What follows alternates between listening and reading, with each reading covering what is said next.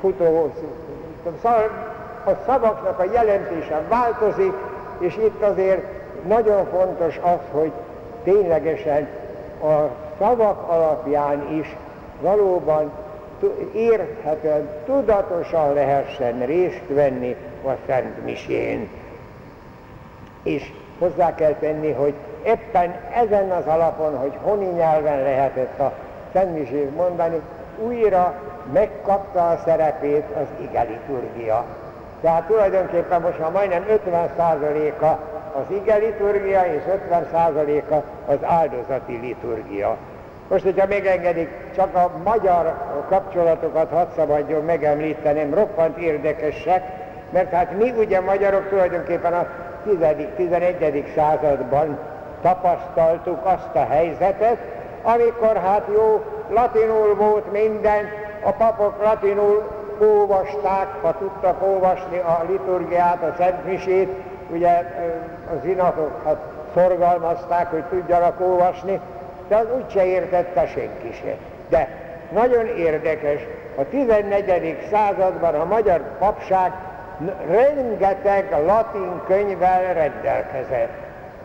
A bajor papok hozták, az olasz papok hozták, a csehországi bencések hozták a latin könyveket, úgyhogy ha nem is értettek túlságosan, de könyvük az volt már a 14. században.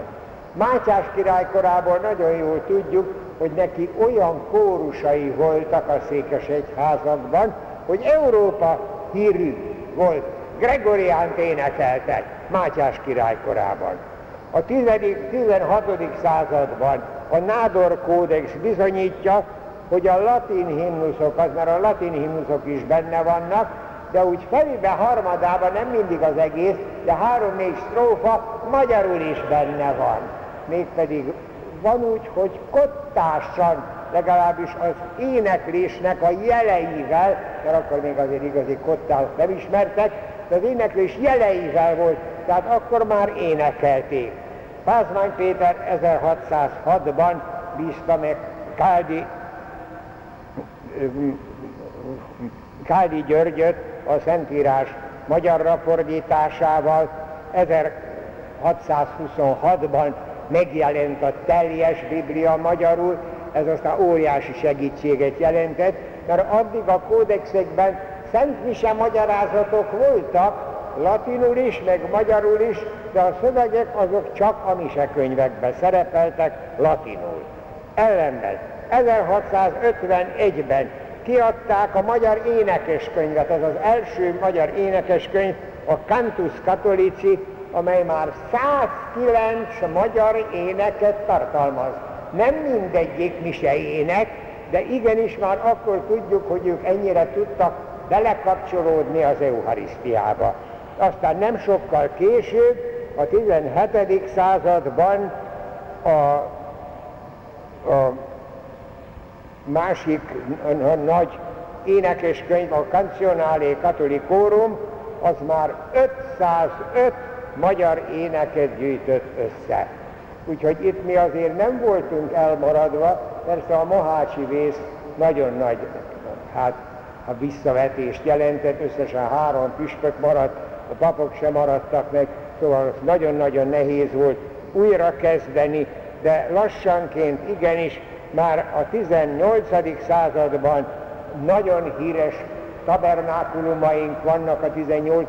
században, ami szintén az Eucharisztiának a tiszteletét bizonyítja, és egyre több és több, ami bizonyítja azt, hogy nem maradtunk el a nyugattól. Még az utolsó időknek a, a, az alakulásában sem, amikor a Szolémi, a Bayron, a Marialáki bencések elkezdték a liturgiának a szövegét honi nyelvre fordítani, elkezdték kiadni a képnyelvű misszálét, akkor nekünk volt egy Szúnyog Szavér Ferencünk, és volt egy Radu Polikárpunk, aki el, először, először Franciaországban jelent meg egy latin-magyar, nem teljes misszálé, de majdnem. A teljes misszálé 1933-ban jelent meg Szúnyog Szavér Ferencnek a fordításában.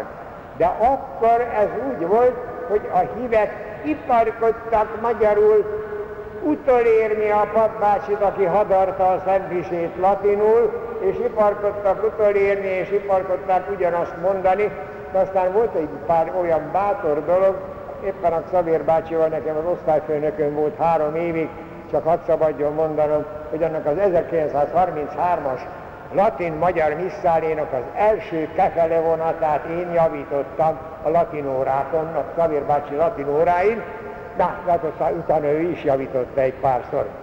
De kétségtelen, hogy mi akkor már csináltuk az úgynevezett missa recitátát, hogy a pappal együtt mondtuk, hát ugye mi latin tanultunk a nyolcik gimnáziumban, úgyhogy nekünk azért az már könnyebb volt, na de együtt mondtuk a pappal, ami hát ez egy merészség volt valahogyan abban az időben, de igenis ez a fejlődésnek egy mozzanata volt, emlékezzünk rá, hogy a 20. század elején 10.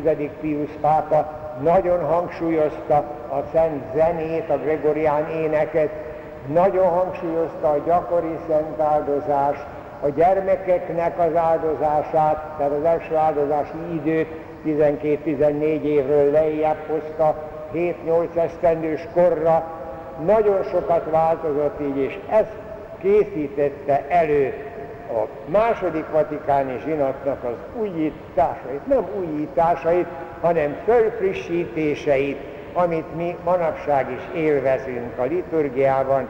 Hát erről fogunk majd a továbbiakban is beszélni, de azt hiszem, hogy jó volt így a Szentmisének a történetét látni, hogy hogyan alakult ki, hogyan fejlődött a mi leges legnagyobb kincsünk, a Szentmise, az Eucharisztia az örök boldogságnak a záloga. Amen. Dicsértessék a Jézus Krisztus! Áldjon meg bennünket a mindenható Isten, az Atya, a Fiú és a Szent Lélek. Megyem, köszönöm szépen. Hát, köszönöm szépen, aranyosak vagytok.